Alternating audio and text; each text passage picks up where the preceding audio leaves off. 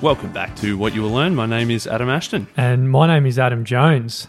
Today we are doing our Q&A episode. So the questions we got from uh, everybody. So thanks for everybody who submitted questions. We'll try and get through as many as we can today.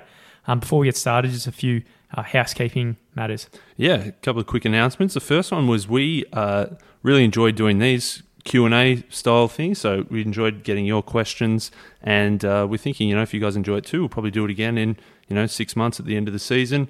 If you want to ask a question at any time, you can head to whatyouwilllearn.com slash question and you can uh, record your audio question there. And for those interested, we've recently been interviewed ourselves by Steve Glaveski, the host of the Future Squared podcast, which is another uh, really re- renowned podcast in Melbourne. So if you're interested in hearing us being interviewed, head there and check it out. Yeah, Steve's a legend. He's going to be on our show next week. He's launching a brand new book, and uh, when you know we're going to interview him, he interviewed us. And uh, check it out, Future Squared, and you'll find the episode with Adam Ashton and Adam Jones. First question from Leanne. Hi, guys. I know this is a really tough question, but what's the best thing each of you have learnt from all of the books that you've read and reviewed? Thank you. We have read a lot of books. I think we're up to about 130 or so on the podcast of books that we've reviewed. Um, we're probably over 200 each in terms of the books that we've read. So there's a lot to choose from. I think for me, my favorite lesson and the one that's had a big impact is uh, Seth Godin, The Dip. And it's just the idea that, you know, the, we've got this false idea out there that, you know, winners never quit and quitters never win. So we think we should never quit. Just persistence is the way to go. If you're facing, you know, any troubles, just keep pushing through it and you'll get there eventually. But he's saying that that's not necessarily true and that winners actually do quit. They quit a lot. They just quit the right things at the right time. So we go through this thing called the dip, where at the start of any new project, we see some initial wins, like perhaps we're, say, the example, we're writing a book, and at the very start, our wins are that we maybe write our first page, and then maybe we tell a few friends that we're writing a book and we get some praise from them. So there's some wins. But very short, shortly after, increased effort does not lead to increased reward. So that's just the long slog called the dip, where you're in the, that trough of just slogging it away, slogging it away. And it isn't until the very end that you achieve exponential success. So he says that the dip is good because there's scarcity there, and the scarcity makes it valuable to get through the dip. But the issue is that people quit right in the middle of the dip. That's the worst place to quit. So my takeaway from that is you got to either quit before you even get started. So realize there is a dip and realize that if it's not something you're going to commit to, then quit before you even start. Or realize, hey, there's a dip here and I'm committed to seeing my way through it and not quitting right in the middle because that's the worst time to quit. So I love it. The Dip by Seth Godin. That's a ripper, Ashto. Picking the dip. Mm. Mm. So yeah, yeah. As you said, we've read hundreds of books. For me, I'm going to make a little cocktail Ooh, of a few different uh, concepts, but really mix into the same kind of idea. And it's the idea that uh, the whole world is uncertain and how to capitalize on this uncertainty. So it probably starts with the idea from the black swan. And the whole concept of the black swan was the idea that before uh, the discovery of Australia, the whole world believed that all swans were white, and then they discovered Australia, and then they found the first black swan. So all the previous beliefs that the all swans were white was topped on its head, and then they had a whole new paradigm of belief. So with this, it's the the understanding that everything we know right now is completely uncertain, and this is at, at the cultural level, but also at the personal level. So there is a lot of uncertainty with everything you do and uh, what is out there in the world. So because it's uncertain, we can actually capitalize on this and then really go after positive serendipity and inject a bit of that into your lives. And the way to do this is injecting some other books, things like Lean Startup. So because the world is uncertain, you might want to go out there and take a lot of minimum bets uh, test a lot of little assumptions about different things. In other words, throwing a lot of shit against the wall, waiting and seeing what actually sticks on the wall, and then you can actually go uh, hard on it. So once you know what your uh, your once you've chosen an MVP and you found something that works, then you might pick that as your dip to go forward, just to uh, link it to what your answer was, Ashto. I like it, mate. I like it that, how they link together there. The next uh, question is a written question from Michael from Australia. What books are you most looking forward to reviewing in 2019? So to be honest, Michael, we don't really plan that far ahead when it comes to uh, the books we're reading. So I'll give you a, an answer of what I'm genuinely interested in learning a lot more about in 2019. And for me personally, it's uh, I'm all of a sudden really interested in investing a little bit more. So that might be at the macroeconomic level or down to your individual uh, investing and building a, a portfolio. Um, so, with that in mind, something where you do have coming up soon is Benjamin Graham, the intelligent investor, uh, which is really, he's known as the godfather of value investing. And Warren Buffett sees him as the his you know number one, and Warren Buffett uh, He's he done pretty well, man, in terms of investing. Done pretty well. Absolutely. Yeah, mate, we um, don't really plan that far ahead. We haven't got a list of 50 books we're going to read this year or anything. Uh, but some things on Seth Godin's brand new book, This is Marketing. Um, Originals, uh, which is by Adam Grant. I like uh, listening to Adam Grant on podcasts that I've heard. I've actually never read any of his books, so I'm keen to read some of his books. Uh, and yeah, I don't know. I wish I had a better answer, but there we go. Another sort of similar question that we sort of veered towards is uh, Richie from Australia, who asked, How do you decide what to read next? And again, we just sort of, uh, I guess we've got a whole bunch of books that we want to read. Uh, I've got two bookshelves, each with six shelves on them. Uh, I've read four shelves, so that means I've got uh, what eight shelves of books that I haven't read yet. So we just uh, we seem to just every time we buy like eight books and read three of them and just keep adding to the list. So every time we get interested in something, we'll pick it and then we just uh, pick something off the shelf that we're liking. Mm, absolutely. The unread book list keeps piling on because I think both of us um, don't see it as a bad investment spending money on books. So we, because we value it so much, we easily just let the money flow into books and then they just uh, arrive, uh, you know, week by week. Next one is an audio question. Joel from London. Hi, Adam and Adam. It's Joelle here from London. I really love listening to your podcast, and I find that it gives me so many tips about how to go about different things in life. Um, quite often, I find that when I listen to the podcast, you know, I'll hear something that you guys say or a different way a book explains something, and I always think that's a great idea, but then it never happens in day to day life. And I wondered if you had any advice about how to make sure that you put those key messages into practice. It definitely is a tough one. It's one you got to balance. Uh, you know, we read a lot and we read so much that sometimes it is hard to apply those lessons. You know, whether it's reading books or listening to podcasts or you know watching, um, you know, taking online courses, whatever it is, you're going to learn cool ideas. It might be sometimes hard to think when can you apply them. Uh, I think um, a good way to do it is to just view it as a test. So, say for example, the the podcast. You know, maybe if you listen every week and you hear a, a book each week and you'd like one idea and think, okay, for this week, I'm going to do a little test. And the way to do that test is to view it as, say, a mini habit, a book we did a, a fair while back, making something ridiculously small that it's hard not to do. So pick something super, super small that you can do and view it as a test for a week. You know, it might work, it might not. Um, one example could be, say, the most recent book we did was Steal Like an Artist, talking about how you don't have to be completely original, but, you know, share other people's work uh, as a way to get started in adding more creativity into your life. So perhaps a one week test is think, you know, for the for the next five days, I'm going to read an article online, and if I like it, I'm going to share it on my Facebook page. So maybe that's your your one test is how can you apply an idea from Steal Like an Artist. So something super small. You don't have to commit to doing it every single day forever, but find something ridiculously small you can do and view it as a test for a week and uh, see what sticks.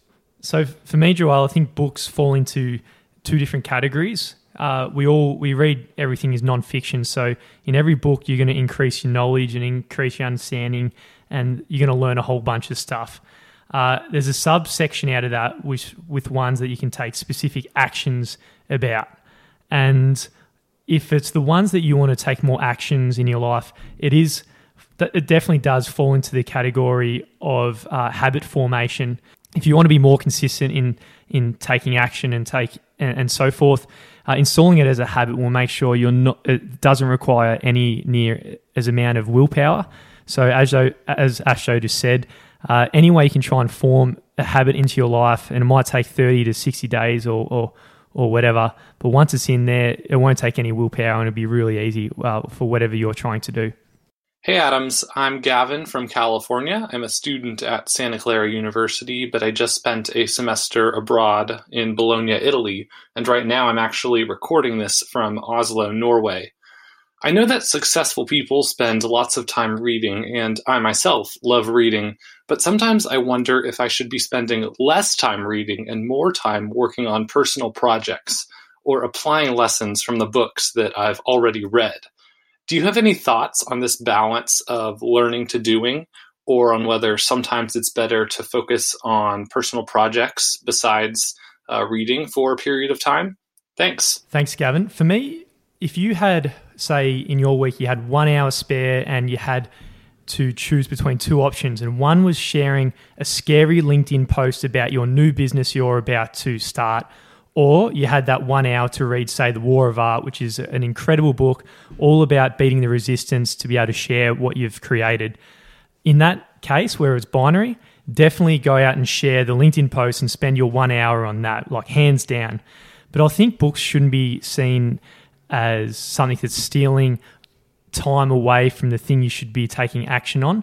It should be seen as something to go along with it. So we're not saying go out there and read 14 hours a day where you could be working on something cool. All you need to do is probably read one one hour to two hours a day, and then what you do your action on will be uh, it'll be like a catalyst for the thing you're working on, and uh, you'll be making better decisions and be working on better things and so forth. So they don't necessarily go against each other, but if they do uh, happen to come against each other, always taking action is definitely better than just reading things. Yeah, nice. Good answer, man. I think um, you got to look at how you're reading and, and why you're reading.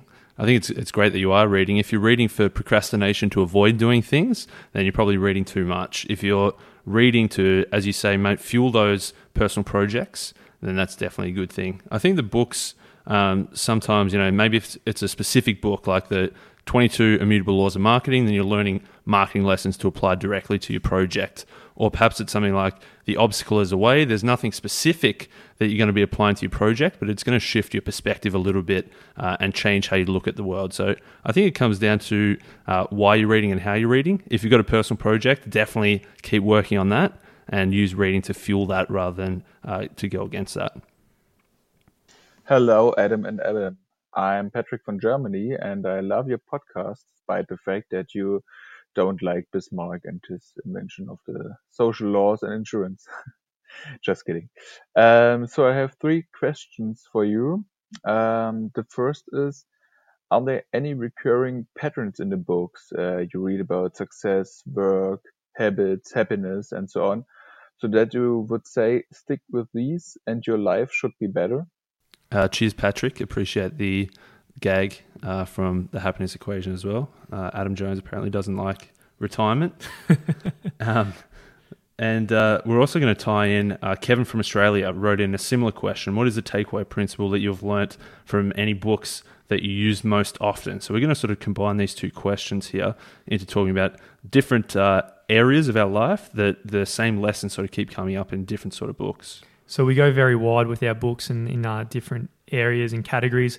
I think in the area of business career, if we mold them together, one really important thing that comes up in a lot of books, whether it's So Good They Can't Ignore You, Tribes, even 22 immutable laws of marketing and so forth. But it's this idea of go out there and get scarce skills. If everybody can do what you can do, then there's no scarcity and there's no value in it. So, in any way you can, go out and hunt scarcity. Yeah, definitely. Another one is uh, try things. I think it's pretty simple um, to say try things, but I don't think a lot of people do. I think a lot of people get comfortable, they're in their routine, and they just keep doing what they keep doing. So I think it's important to try things. So like books like uh, The Click Moment, uh, Poke the Box about taking initiative, The Lean Startup, Black Swan, uh, all these ideas about you know just try different things. You don't actually know what's going to work, so try a whole bunch of different things so you can find out. Yeah, a bit of positive serendipity might just sneak in there. Another thing in the area of career and business will be definitely prioritization. It comes up a lot. I mean, the one thing it talks about choose only just one thing. What's the one thing that makes everything else uh, easier or irrelevant? Uh, and if you just keep knocking that off and that off, you might only do three or four hours of really productive work each day, but you're really doing the most effective and most difficult thing. Yeah, definitely. Effectiveness over efficiency is a is a big one that comes up in a lot of books. Uh, in the, I guess, a broader personal development sense, uh, something that comes up a fair bit is like listening and empathy. Like, say, Seven Habits of Highly Effective People. One of the habits is seek first to understand and then to be understood. Or, like, How to Win Friends and Influence People talks a lot about how whenever we're talking, we're just waiting for the other person to finish so we can say what we're going to say next. And we never really listen to them. Yeah, and even in laws of human nature in the area of empathy, it says like a lot of us are really narcissistic, just thinking about ourselves. If we can just transmute that into our brain, just thinking what the other person's perspective mm. is, uh, that can be very powerful as well. Definitely. Another big uh, a common thread uh, that we try to do is getting outside your comfort zone. So I know the t- four hour work week talks about it. Daring Greatly talks about getting in the arena, the war of art. These are all things about being uncomfortable. So not just sticking with what you know, but getting outside your comfort zone. Because if you've got goals that are stretching you to be bigger than you are today, the only way to achieve bigger goals is actually to grow yourself. And if you really think about it, the only way to actually grow is to do things that are uh, uncomfortable. Mm. And uh, you probably don't want to go too far, too uncomfortable. Uh, but you definitely want to be going too easy. yeah, you just definitely. want to be Goldilocks, just right, always challenging yeah. yourself in some way. Yeah, I like that. Another big one uh, that I think comes up a lot uh, in a lot of different types of books that we read is this idea that we have so many cognitive biases and there are so many limits to our psychology that uh, we really don't know what the hell is going on. So, a few things we need to do is have an open mind, don't be so strong in your beliefs, ask questions, be open to different ideas, keep learning, you know, books, podcasts, online courses, wherever you can, learn from different people, different ideas, and you're never going to know the right answer. So view your decisions as bets. Don't overcommit. View it as a test. Try it out, and then learn as you go because you're never going to know before you start. Mm, so that Eastern saying, "Empty cup." Oh yeah. So it does. It kind of ties in, yeah. With uh, you know, if you look at influence, persuasion, uh, predictably irrational, win bigly. Uh, you know, there's so many biases and so many things that you don't understand what is really controlling your brain mm. sends you in the wrong direction to what the objective reality is, you're probably wrong in a lot of different areas. So having that empty cup and open mind, you can actually probably get a little bit closer to objective truth, such as survivor's a crock of shit. um, the second question is how did your lives change because of the books you read for example uh, one of you stopped smoking um, one of you quit social media is there anything else? Yeah, quitting social media was a big one for me recently. When I say quitting, I deleted the apps on my off my phone. I probably check still maybe once or twice a week, um, but the notifications I'm getting are pretty pretty lame, man. I used to be probably check it ten times a day, and now I'm checking you know, once or twice a week, and I'm still not getting mm. too much out of it. yeah, absolutely. Facebook's getting desperate with their notification, oh, they? They're mate, some of those notifications. Uh, it's like someone you haven't spoken to in six years uh, posted a photo about yeah. some party or something. Like, I yeah. really don't give a shit. Facebook. Yeah, ridiculous. Yeah, if I open up to 84 notifications, there's probably three genuine notifications in there. Um, but in a in a more broader sense, uh, how it's I guess improved or changed my life. I think it's just the way that I'm spending my time and my outlook on life. I think it's more about constant learning, constant growth, uh, but also about viewing it with a bit more of a long term perspective rather than always looking for the shortcut, quick fix, overnight millionaire sort of stuff. View it more as a as a long game. Yeah, I think it's similar. Like you've you, you were probably previously drawn into bullshit. Mm. I must say, so was I. You've been. If you, I think if you look back to say our first six months and the types of books we did in the first six months compared to the, the last six months we've just done, they're very different sorts of books, and that probably tells it tells you mm. a fair bit about yeah where, where we were. Yeah, absolutely. I think we can both smell a lot of bullshit before it, whether it's in books, whether it be someone speaking at a seminar, whether it be someone speaking on TV or the radio. Uh, when you just get such a broad um, breadth of books that you've read, you can really see through them a lot mm. of the hmm. time, which is really big. So I think in terms of directing yourself, uh, you really generate a really good compass in what direction to go in life. Mm, definitely. So yeah, for me, as you said, uh, uh, the big papa was quitting smoking. I can't describe how big a change that has been for me and my family and everyone who gave that book and again quitting alcohol again for the third third time if I can say that. it's going to work out to be you know multiple years without booze. Uh, another one to be you know similar to smelling bullshit is just a little corny kind of selfish one, but just the status of seeming smarter. Yeah. No, I, I think that's a big one, man. I think it's a big one. I think it's probably you know we just talked about how it's not good to think that you know everything. Um, in the previous question, good sometimes. Eh? I think it. I think it's it's definitely a big one. But you you know, having that status as you read a book a week, it um, definitely adds a lot. and you can reel off a reel off a really um, interesting insight that Yuval Noah Harari worked for six years on, or uh, Robert Greene worked for six years on, and so forth. You can just reel it out at a barbecue and own it and um, Yeah. claim the idea. I think the o- overconfidence is is not good, um, but confidence and a, just a strong confidence is probably a good thing, which comes from reading a lot of books. Yeah. And I think a big obvious one is in terms of uh, career choice, and very similar to a question we got from Jeanette from Melbourne, who asked, "Have you seen a benefit in your professional lives after reading so many business books?" Yeah, for me, I uh, was when I first finished uni and started in a big corporate. I was in a big bank, uh, and it was very easy to hide. And it was uh, I got very good at hiding, and I got very good at doing almost nothing and getting away with it, uh, which is not a good thing for the long term, that's for sure. So uh, recently, I've got out of the big corporate, and I'm in a small startup doing marketing where uh, there's nowhere to hide. If I don't do something, it doesn't get done, and uh, it's very quickly obvious who didn't do that. Yes. so there's definitely nowhere to hide. I'm also focusing on uh, the skills. So, you know, previously doing spreadsheets and PowerPoints, um, you know, and writing reports that never got read. Now it's uh, a lot more actionable, real world skills that I'm learning along the way. So, whilst it's it's good learning at the moment, but it's also good for the future. Those skills I'll have as well. Yeah, again, I got a similar story to you. I straight out of uni is doing structural engineering. I went to a big, stereotypically, you know, incredible job working for a big corporate firm, which everyone dreams of working for. You know, the, one of the big dogs.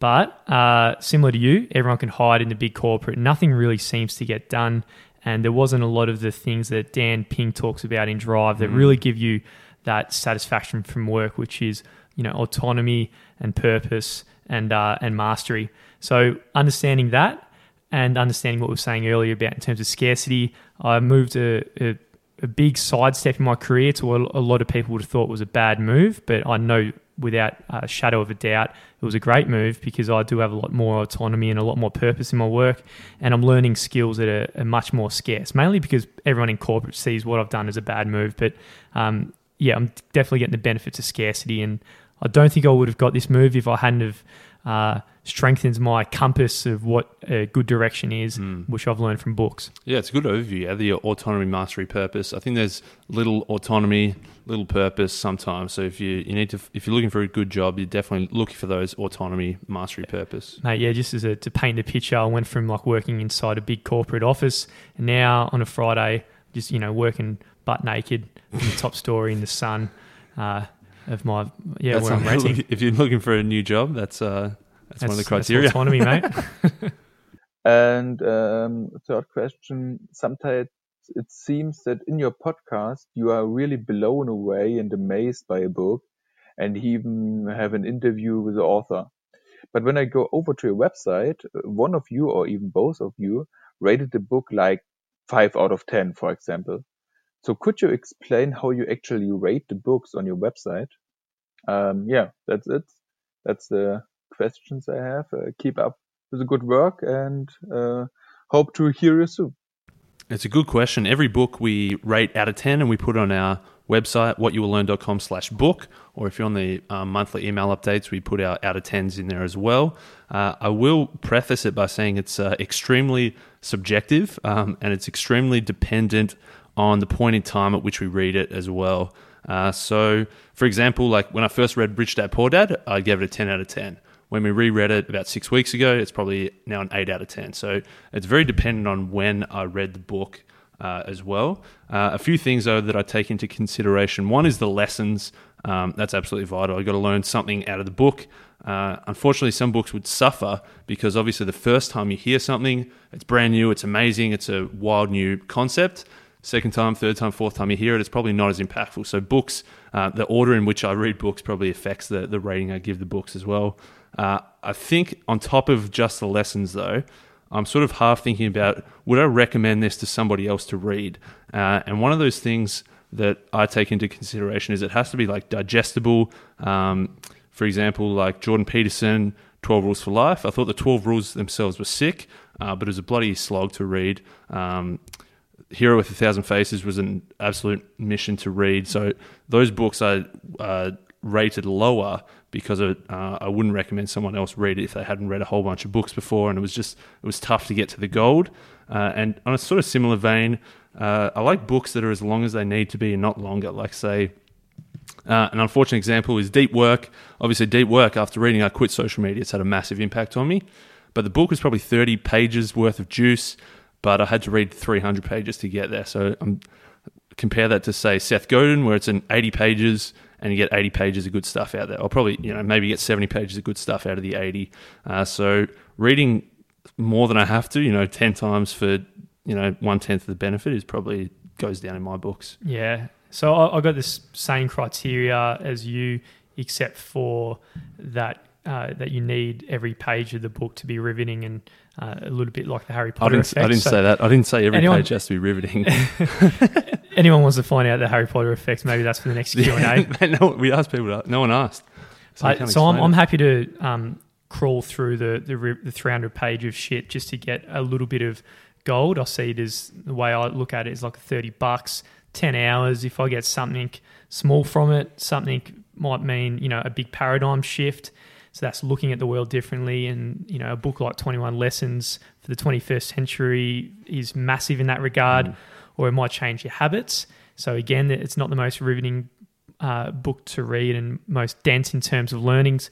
Uh, but, you know, Allen Carr and I'd say Deep Work is like that. There's it's massive habit changes from it, even though it's not densely uh, precise on what the aim of the, of the book is, or even strategy. So Lean Startup. After reading that book, I've got a whole different uh, approach to how I, I look at uh, business and testing ideas and so forth. So, in all those cases, they weren't incredibly dense, but there was a huge takeaway from it. So that's the the main criteria for me. Mm, I think that's a good point, and Lean Startup's probably another good example that I I love the main concept of the book, um, but there's 300 pages of of other stuff that didn't add to the overall book, so it probably suffers in my rating. Maybe it's a bad way to rate books. No, it's, You would say it is, I'd say it is. but I'd say, like say deep work, um, one lesson, massive impact. I think it's great, um, but I don't know if I'd recommend somebody else read it for that book. I'd rather them read the the 10 page essay that Cal Newport wrote instead.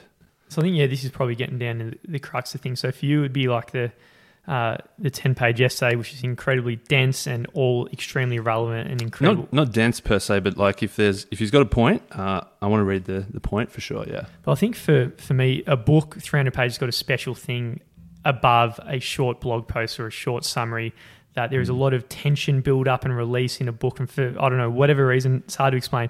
A book does sit with you and digest a lot better.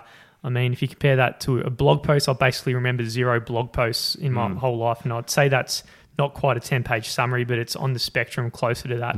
So I think a book does uh, sit with you for much longer and, and, and so forth. So a 300 page deep work, I think, would be, have a better chance of someone uh, quitting social media by, a by a, a big factor. Yeah, actually, that's a that's probably a fair point. There's a big placebo effect to the books, and we talk about that a lot. That you know, some books that we say, oh, this was just someone had a blog, and it was a bunch of blog posts, and their publisher said you can't make an 80 page book, you have to make a 250 page book. Subtle art and not so giving a fuck. That's a so great they- example of They fill it up with four times as much content, which is a bit of fluff.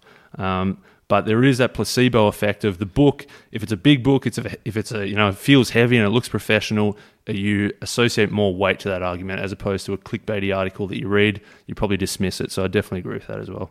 Hey Adams, love the show. So um after reading Peter Singer's The Life You Can Save, you both seem pretty convinced that we're morally obligated to help out the poor. I was just wondering, do you donate 5% or 10% of your annual income to effective charities? There are a lot of assumptions built into that Yeah, question. it's a loaded, it's a bloody, it seems like a loaded question filled with a lot of skepticism. Um, we didn't hear who that was from, but uh, I'm pretty confident that was uh, my mate Nick from Melbourne. He came along to our, our comedy special that we had a crack at stand up, and uh, he's a big Peter Singer fan, so he got us onto it. But um, yeah, five percent or ten percent, mate. What do you do?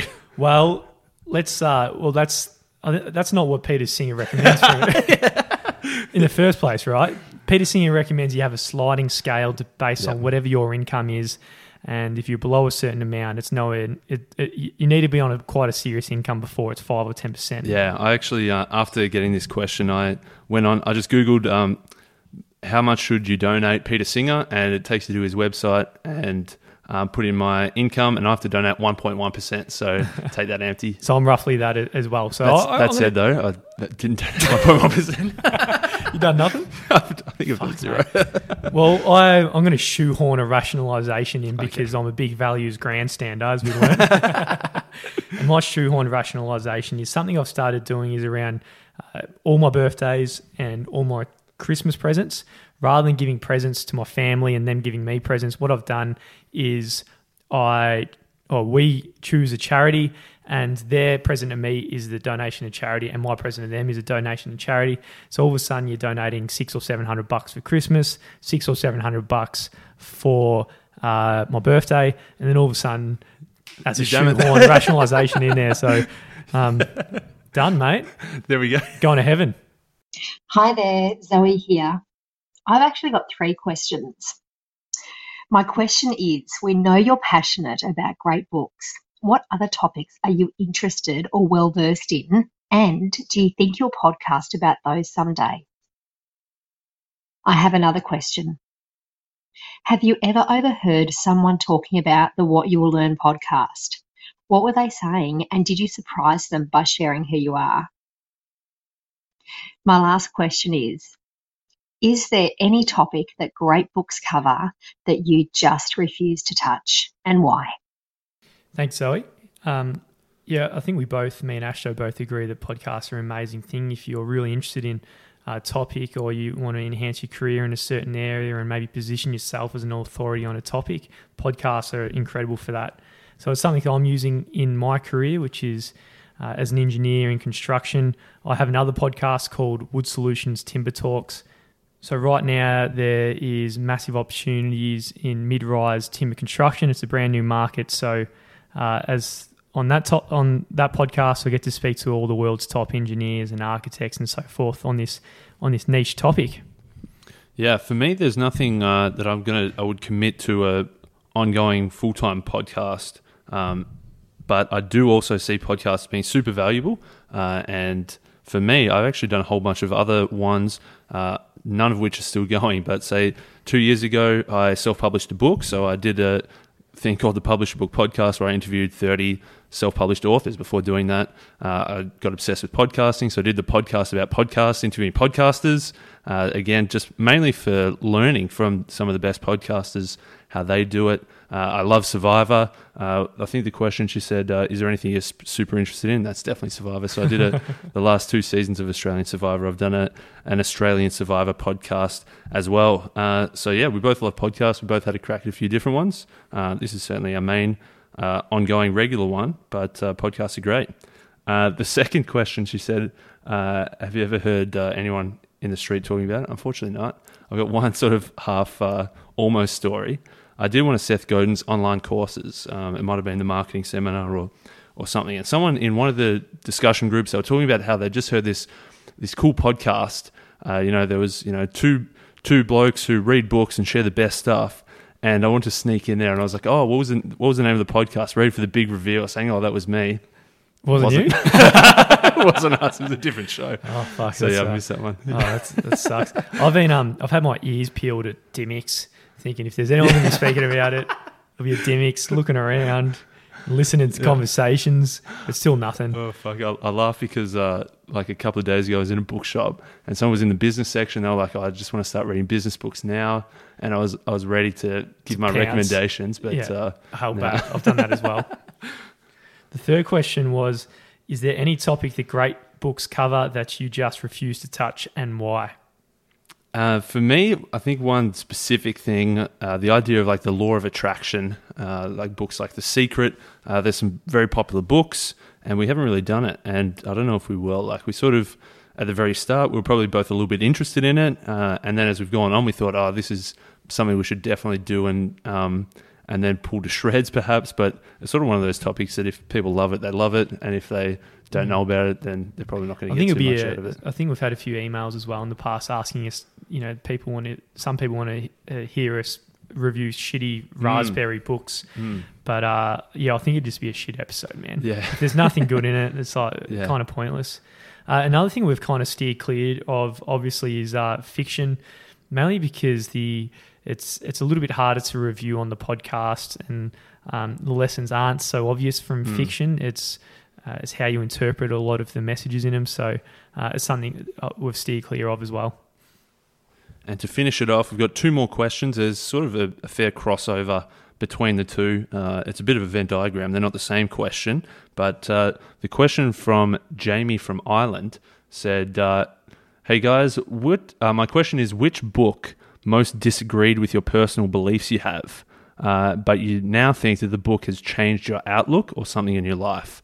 And we'll com- sort of combine this a bit with the last audio question received as well. Hello, it's Nigel Ashton from uh, Mildura as of now.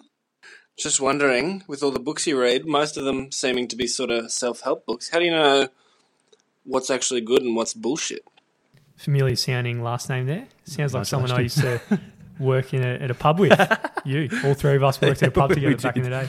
Big Nige. Uh, yeah, what's good, what's bullshit? Also, what sort of Jamie's from Ireland's question, what's most disagreed with you?